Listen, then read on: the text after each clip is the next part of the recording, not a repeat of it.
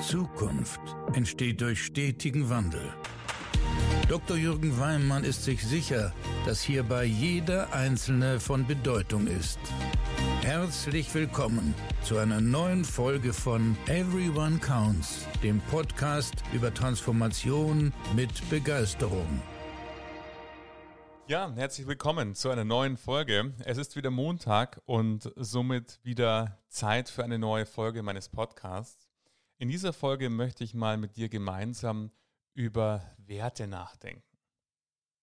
Jetzt denkst du vielleicht Werte, puh, hm, großes Wort. Man liest ja auch viel über wertebasierte Unternehmensführung, über Werte im Leben und genau deshalb möchte ich mal mit dir tiefer hineinblicken, was sind überhaupt Werte?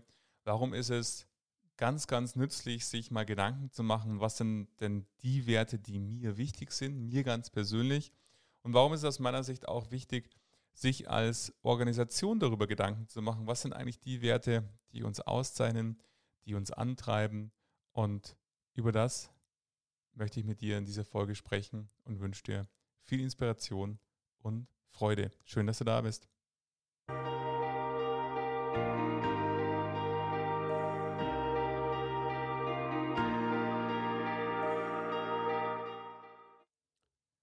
Ja, Werte. Ein ganz, ganz großes Wort und großer Begriff. Und wenn man sich mal überlegt, was sind denn eigentlich Werte überhaupt?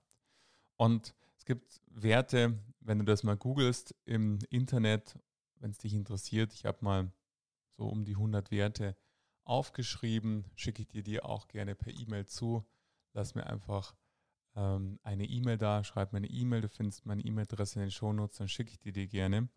Ähm, es gibt ja ganz, ganz unterschiedliche Werte. Nehmen wir zum Beispiel Mut ist ein Wert, Transparenz ist ein Wert, Freiheit ist ein Wert, Abenteuer ist zum Beispiel ein Wert. Werte beschreiben immer Haltungen. Haltungen von Menschen, aber auch von Organisationen.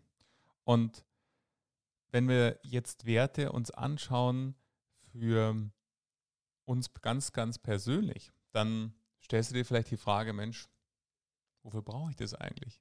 Macht das irgendwie Sinn, sich darüber Gedanken zu machen? Oder macht das vielleicht eher keinen Sinn? Für mich macht das ganz, ganz großen Sinn. Und ich möchte dich inspirieren, dass du erstmal, du weißt, jede Veränderung beginnt bei uns selbst dir Gedanken machst über dich selber. Was sind denn eigentlich die Werte, die für mich wichtig sind und die mir ganz, ganz persönlich in meinem Leben wichtig sind? Und da kann es ja unterschiedliche Bereiche geben, wenn man an die ähm, Werte als solches denkt. Wertvorstellungen oder Normen hat ja immer was mit bezogen auf auch Handlungsmustern, Verhaltensweisen, auch ein Stück weit Charaktereigenschaften, die daraus resultieren. Nehmen wir mal das Beispiel an, ein ganz, ganz persönliches möchte ich hier wählen. Ich habe mir mal Gedanken gemacht und ich habe das mit so einer Werteliste in der Tat gemacht, indem ich mir die Werteliste angeschaut habe. Da waren irgendwie 100 oder 50 Werte irgendwie drauf und habe dann einfach ganz spontan mal die Werte angestrichen, die mir irgendwie wichtig erschienen. Die in Resonanz mit mir waren, so, ja, okay, das finde ich immer ganz angenehm. Das, ähm, wenn ich das lese, dann macht das was mit mir, dann markiere ich es mal. Und dann waren so irgendwie so 20, 25 Werte angestrichen. Und da habe ich mir die nochmal angeschaut äh, und habe das immer mehr verdichtet, so lange, bis ich nur noch drei Werte übrig hatte. Und einer der Werte ist Freiheit für mich. Freiheit bedeutet mir ganz, ganz viel. Das ist etwas, wo ich sage, Werte sind für mich wie so ein Nordstern, wenn wir an die Navigation denken. Also ein ganz, ganz eindeutig definierter Punkt, der Orientierung gibt, der Orientierung für mein Leben gibt. Wenn ich eben innerhalb dieser Werte einen Konflikt wahrnehme, wenn ich jetzt an meinem Beispiel zum Beispiel Freiheit eingeschränkt wird, dann merke ich, ich fühle mich unwohl es wird irgendwie unangenehm. Es macht weniger Freude. Mir geht es zum Beispiel so, wenn ich einen Vertrag abschließe, der 30 Jahre Laufzeit hat, dann ist das etwas, was für mich ein absoluter Horror ist, weil ich mir denke, Gott, 30 Jahre committe ich mich jetzt auf diesen Vertrag. Ja, keine Ahnung, was in den 30 Jahren alles passiert. Ihr wisst selber, das Leben kann sich täglich ändern. Es kann morgen schon anders sein wie heute. Und dann committe ich mich irgendwie auf einen 30-jährigen Vertrag. Mir ging es damals bei der Selbstständigkeit so, wo die Entscheidung war, gehst du jetzt in die Rentenversicherung, in die gesetzliche Rentenversicherung als freiwilliges Mitglied oder nicht. Und ähm, wer sich da schon mal auseinandergesetzt hat, weiß es vielleicht. Es ist so, dass wenn du dich da einmal dafür entscheidest, dann kannst du nicht mehr zurück. Du kannst jetzt nicht sagen, ich trete als freiwilliges Mitglied ein und dann trittst du wieder aus. Du sagst, Mensch, irgendwie gefällt mir die Rendite nicht oder die ähm, Leistungen sind mir zu wenig oder keine Ahnung. Du kannst auf jeden Fall nicht mehr raus. Wenn du einmal gesagt hast, ja, ich bin dabei, dann bist du dabei, dein Leben lang. Fast so ein bisschen ähm, wie ein nicht mehr rückgängig machbarer Vertrag. Und als ich mir die Gedanken dazu gemacht habe, ich glaube, du kennst schon die Antwort, ob ich das gemacht habe. Nein, war die Antwort, weil ich mir gedacht habe, ist ja Wahnsinn. Das ist ja irgendwie ähm, schon ein sehr, sehr verbindlicher Vertrag, den man hier hat. Und du kennst es vielleicht auch aus Lebensversicherung, Rentenversicherung. Das sind natürlich alles langfristige Dinge, ähm, die, die man hier abschließt. Wenn du im Vertrieb bist, kennst du das bezogen auf die Altersvorsorge. Es fühlt sich ganz, ganz weit weg an für die Kunden und somit bedarf es einer sehr, sehr guten Argumentation der, äh, und Aufzeigen der möglichen Risiken, die passieren können, wenn man sich eben keine Gedanken macht, wie das Leben so ab 60, 70 stattfinden soll und vor allen Dingen, wie es finanziert werden soll. Und so ist es ebenso mit Werten. Wenn ich meinen Wert Freiheit anschaue, dann bedeutet eben Freiheit für mich, dass ich möglichst Verträge abschließe, die ich kündigen kann, die eher eine kurzfristige Laufzeit haben als ähm, eine langfristige Laufzeit, weil für mich Freiheit Flexibilität bedeutet. Das heißt, ich ähm, wohne auch zur Miete und äh, nicht in einer Eigentumswohnung, weil ich mir sage, wenn mein Nachbar mich nervt, dann braucht es drei Zeilen, dann bin ich in drei Monaten wieder weg. Oder wenn es hier irgendwie ins Dach reinregnet und meine Wohnung voll läuft, ähm, dann kann ich auch mir eine neue suchen und äh, somit dann jederzeit an einen neuen Ort ziehen. Das ist das, wo sich Freiheit bei mir ausdrückt. Und das ist ein ganz, ganz individuelles Gefühl. Natürlich bin ich selbstständig, was für mich auch sehr, sehr stark mit diesem Freiheitsgefühl äh, zu tun hat. Und mir geht es ja gar nicht darum, dass du jetzt für dich die persönlichen Beispiele von mir ähm, äh, hinterfragst oder adaptierst. Ich möchte dir nur durch meine persönliche Wertvorstellung am Beispiel von Freiheit zeigen, wie hilfreich es sein kann, dass du deine Werte kennst. Weil immer dann, wenn wir einen Wertekonflikt spüren, du merkst irgendwie, irgendwie, mein Bauch sagt irgendwie, das, das ist irgendwie nichts für mich. Dann stelle ich mir immer die Frage, welcher meiner drei Werte ist gerade gestört? Und mit hundertprozentiger Gewissheit ist einer der drei Werte gestört. Eben dieses Beispiel, jemand möchte mit mir einen Vertrag machen über 25 Jahre, dann denke ich mir, hm, ich weiß nicht, ob ich das machen soll. Ich weiß nicht, ob das eine gute Entscheidung ist. Und dann denke ich nach, denke mir, ah ja klar, Freiheit. Es ist gerade ein Wertekonflikt auf der Ebene von Freiheit. Somit möchte ich dich dazu inspirieren, einfach mal darüber nachzudenken, was ist mir denn wichtig in meinem Leben? Und du kannst gerne, wie gesagt, dafür diese Werteliste nutzen, weil das hat ja nicht nur Implikationen auf deinen Beruf, auf dich selber, sondern natürlich auch auf dein Umfeld. Nehmen mal das Beispiel Freiheit in, in Mai und meine Partnerin würde zu mir sagen, Mensch, ich möchte, dass du nur noch einmal die Woche unterwegs bist, dass du keine Workshops mehr vor Ort machst, sondern alles nur noch von zu Hause und virtuell machst oder was auch immer ich glaube, du gibst mir recht und das ist nicht schwer zu erkennen. Das würde ein massive ähm, Störgefühl bei mir auslösen und ähm, ich würde auf und davon rennen in so einem Fall und sagen, nee, nee, nee, das mache ich sicher nicht. Ich mache das, was ich für richtig halte was mir wichtig ist, was nicht heißt, dass ich nicht kompromissfähig sein kann, aber gleichzeitig ist eben Freiheit mir sehr, sehr wichtig. Von dem her möchte ich dazu inspirieren, erstmal darüber nachzudenken und ich hoffe, ich konnte das durch meine persönlichen Beispiele transportieren, wie wichtig es ist, sich klar zu sein über die eigenen Wertvorstellungen. Weil aus diesen Wertvorstellungen leiten wir dann immer wieder eine gewisse Moral ab, weil wir der Meinung sind, unsere Wertvorstellungen sind die, die besten und die einzig wahren. Und immer dann, wenn wir andere Menschen sehen, die anders handeln als wir in unserem Wertesystem, denken wir dann, ah, wie kann die das denn so machen und wie kann die oder der sich so verhalten? Das sind immer Wertekonflikte, die wir da sehen, weil jemand einfach anders unterwegs ist als wir und das erstmal dann als komisch empfinden, warum die oder der das so macht. Ihr erlebt es bestimmt auch oftmals am Thema Führung. Ich erlebe das häufig zum Beispiel bei Gehaltsverhandlungen, wo Führungskräfte mir sagen, ja, also, wie konnte denn die das fordern? Hier mit ihren 25 will die auf einmal 30 Prozent mehr Gehalt haben, bis ich 30 Prozent mehr Gehalt nach meiner Ausbildung hatte. Ja, da sind nämlich 15 Jahre vergangen. Ich musste mir das erstmal hart erarbeiten und verdienen. Auch eine moralische Vorstellung, die dahinter liegt. Aus eigenem Erleben wird übertragen, dass das die heute 25-Jährigen genauso machen müssen, wie als du damals 25 musst. Aber das ist nicht so. Jeder kann das tun, wie er will und in seinen Rahmenbedingungen. Das heißt noch lange nicht, dass du diese 30 Prozent akzeptieren musst. Nur erstmal die Forderung aufstellen und den Glauben, das kann man ja tun und das aussprechen. Wie es dann ausgeht, das ist ein anderes Thema, aber wir haben es hier immer mit Werten zu tun. Und ich möchte dir zwei Punkte mitgeben. Der erste Punkt ist, mach dir mal deine Gedanken darüber, was sind die Werte, die dir wichtig sind.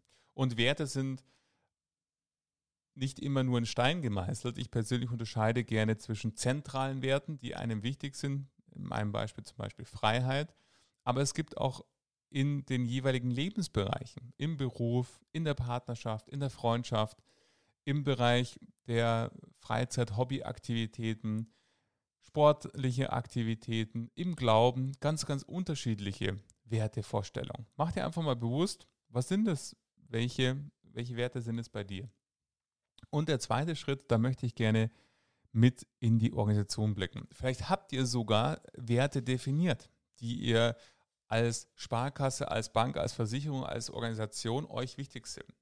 Und dann ist ja auch immer spannend, zum einen was ist dieser Wert und vor allen Dingen, was bedeutet der denn tagtäglich? Ich möchte mal vier Werte da als Beispiel rausgreifen, die aus meiner Sicht ganz, ganz entscheidend sind, wenn ich an Zukunftsfähigkeit von Unternehmen denke. Der erste Wert ist Mut. Es braucht Mut, um Innovationen auf den Markt zu bringen. Weil oftmals weiß man gar nicht, will das der Kunde so in dieser Ausgestaltung oder will er es anders? Und wenn du jetzt halt zum Beispiel dir anschaust, Mut heißt, wie gehen wir zum Beispiel mit Fehlern um? Wie gehen wir mit andersartigen Meinungen um? Wie gehen wir um, wenn die andersartige Meinung vielleicht nicht vom Vorstand kommt, sondern vom Azubi? Wie gehen wir um, wenn wir bereichsübergreifend arbeiten und ein Meinungsaustausch stattfindet und hat dann wirklich jeder die guten Gedanken, die er im Kopf hat, ausgesprochen.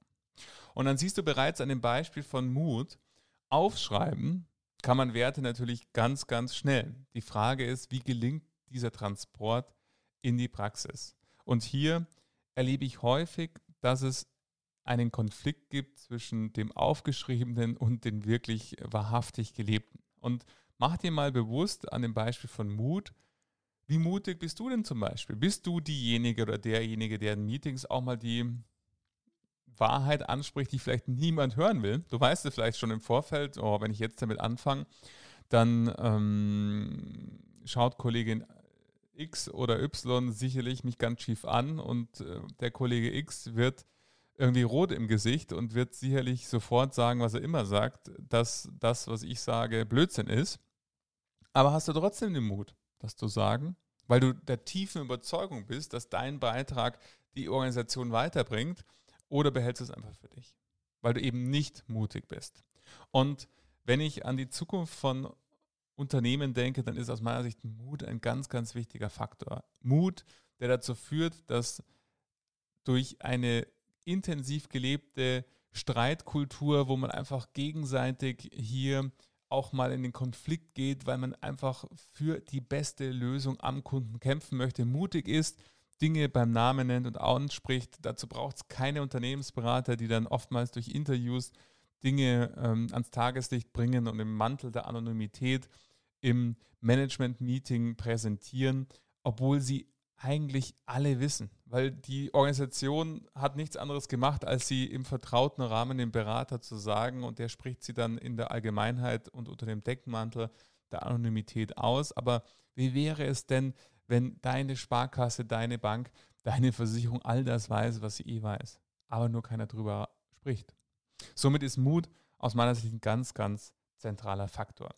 Der nächste Wert, der aus meiner Sicht zentral ist, ist das Thema Vertrauen. Und Vertrauen hat sehr, sehr viel damit zu tun. Ich kenne ganz viele Institute, die Vertrauen für sich definiert haben. Und meine erste Frage ist immer dann, darf ich einen Blick auf Ihre Controlling- und Reporting-Systeme werfen? Und meistens, wenn ich dann mir die Controllings Reporting anschaue im Vertrieb, also auch das Thema Mitarbeiterbeurteilung und Assessments, dann stelle ich fest, dass im Gespräch mit den Führungskräften ich die Frage stelle, Mensch, wie lebt ihr denn eigentlich dieses Vertrauen? Und wenn ich mit den Mitarbeitern dann spreche, wie erlebst du denn, dass dir vertraut wird, dann ist es manchmal zwar aufgeschrieben, aber es gibt ganz enge Kompetenzregelungen. Es gibt Menschen im Firmenkundenbereich, die können 500.000 Kredit äh, oder 1,5 Millionen entscheiden im Firmenkundenbereich vor allen Dingen, aber können nicht mal für 50 Euro mit ihren Kunden essen gehen, weil sie dafür keine Kompetenz haben. Und Mitarbeiter, die, wenn sie im Vertrieb arbeiten, wo das Controlling-System nicht nur controlt, wie viele Gespräche geführt wurden, sondern über welche einzelnen Bedarfsfelder wurde mit dem Kunden in welcher Dauer besprochen, mit welchen Produktabschlüssen und ein Reporting-System aufgebaut wurde, was so eine Granularität hat, wo man eher Misstrauen daraus schließen kann, weil die Zielkarte von dem Vertriebsmitarbeiter nicht 10, 15 Felder hat, sondern irgendwie 35. Und ähm, das habe ich wirklich so erlebt. 60-seitiges PDF zur Beschreibung der Zielfelder und zur Funktionalität der Zielkarte. Die hat man auch Vertrauen als zentralen Unternehmenswert definiert. Nur, wenn ich ihn nicht spüre als Mitarbeiter, sondern einfach permanentes Misstrauen der Fall ist, weil ich permanent äh, reporten muss, weil ich permanent von meiner Führungskraft gefragt werde, wie schaut es denn da aus, wie schaut es denn da aus, wie schaut es denn da aus. Das ist, hat nichts mit Vertrauen zu tun. Und Vertrauen bedeutet eben den Glauben an den anderen und Vertrauen bedeutet auch das bewusst Eingehen des Risikos, enttäuscht zu werden. Dass es eben nicht so läuft, wie ich mir das gewünscht hätte, aber nur das heißt Vertrauen. Vertrauen heißt nicht misstrauisch sein und dauernd hinterher zu schauen, sondern Vertrauen bedeutet eben das bewusste Eingehen des Risikos, enttäuscht zu werden. Und diese Definition, die ich jetzt für Vertrauen gewählt habe, auch darüber macht es total mal Sinn für dich, wenn du dir klar bist über deine Werte oder dir die Unternehmenswerte anschaust, mal zu definieren, was bedeutet denn das für mich? Was bedeutet für mich Vertrauen? Und im Organisationskontext ist das im Übrigen eine sehr, sehr gut investierte Zeit, wenn du das einfach mal gemeinsam mit deinen Kolleginnen und Kollegen machst. Also auch mit deinem Team.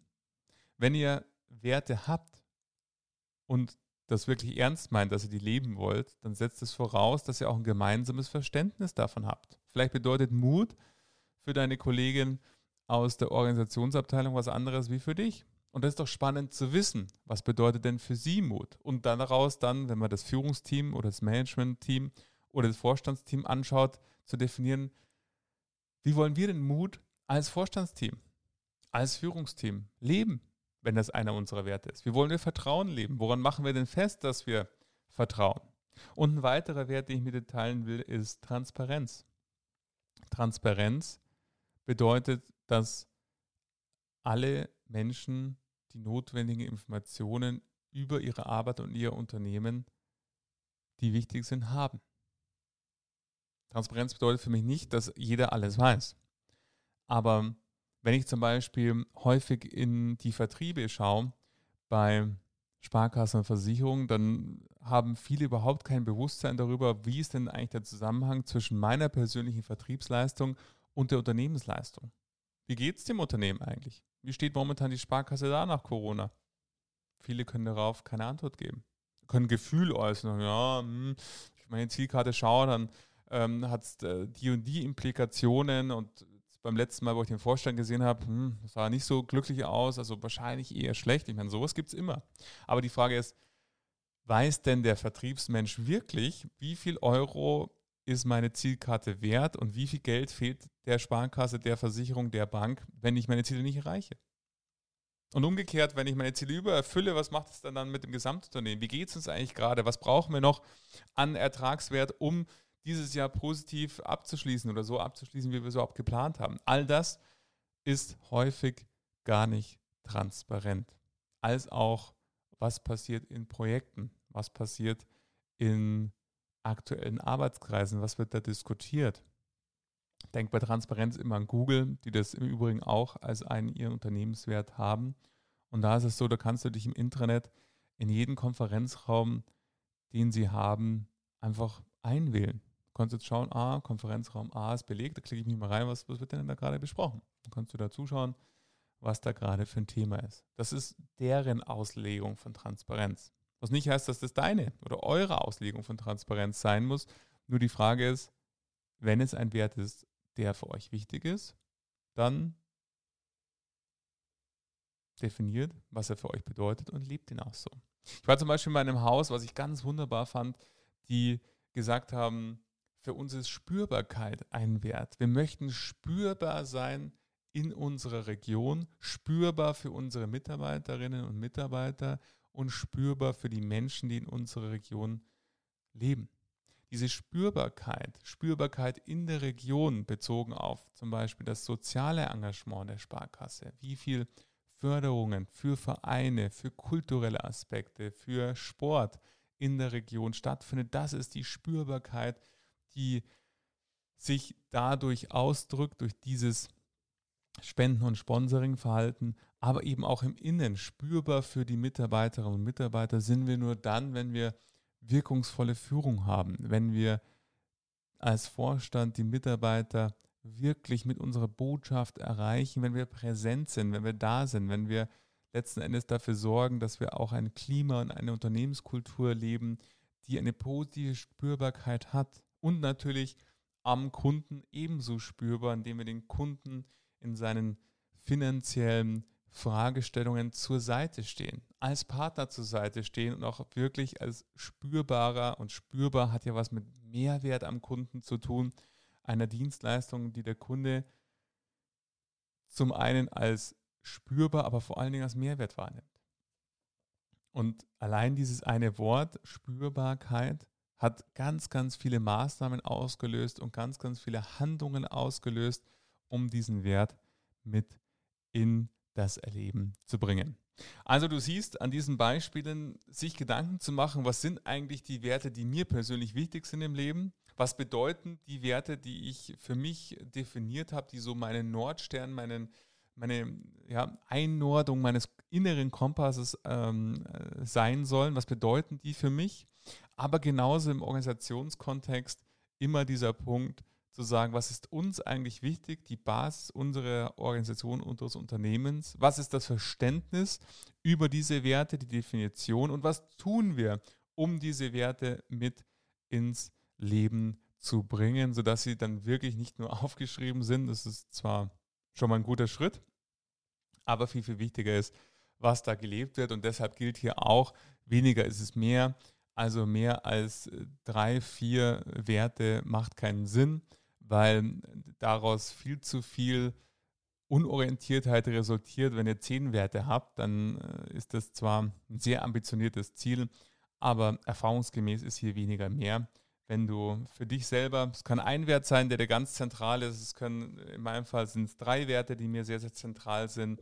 Und mach mal diese, diese Rückschau, wenn du diese Werte für dich mal definiert hast und geh mal zurück an Stationen in deinem Leben, die sich nicht so positiv für dich angefühlt haben und schau dir mal an, welcher dieser Werte war dann wohl gestört und du wirst mit hoher Wahrscheinlichkeit feststellen, dass ein Wertekonflikt die Basis dieses ähm, Gefühls war oder dieser Situation war, die für dich nicht so positiv war.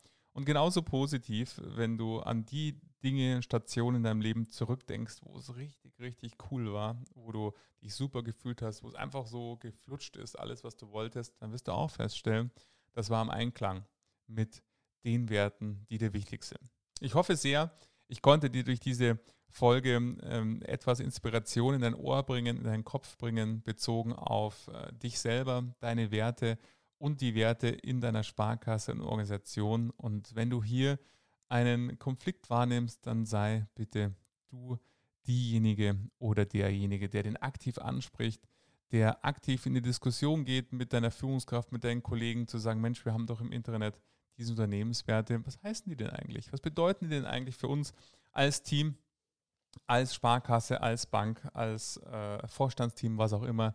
Sei du diejenige oder derjenige, der den ersten Schritt macht. Und darüber würde ich mich sehr freuen. Teil gerne deine Erfahrungen mit mir. Auch darüber freue ich mich immer wieder sehr, wenn ich Feedback bekomme zu den einzelnen Podcast-Folgen. Und ähm, mir bleibt nur noch dir zu wünschen, viel Freude beim ersten Schritt. Sei du diejenige und derjenige, der anfängt. Und wenn dir diese Folge gefallen hat, lass mir eine Bewertung im Apple Podcast da und schreib mir gerne, wie du mit der Umsetzung klarkommst, was für Gedanken du dir und Erfahrungen du machst. Und ich freue mich sehr, wenn du diesen Kanal abonnierst, weiterempfiehlst an deinen Kollegen, Kollegen, an deine Freunde und wenn du nächsten Montag wieder einschaltest, wenn wieder eine neue Folge von Everyone Counts erscheint. Danke, dass du da warst.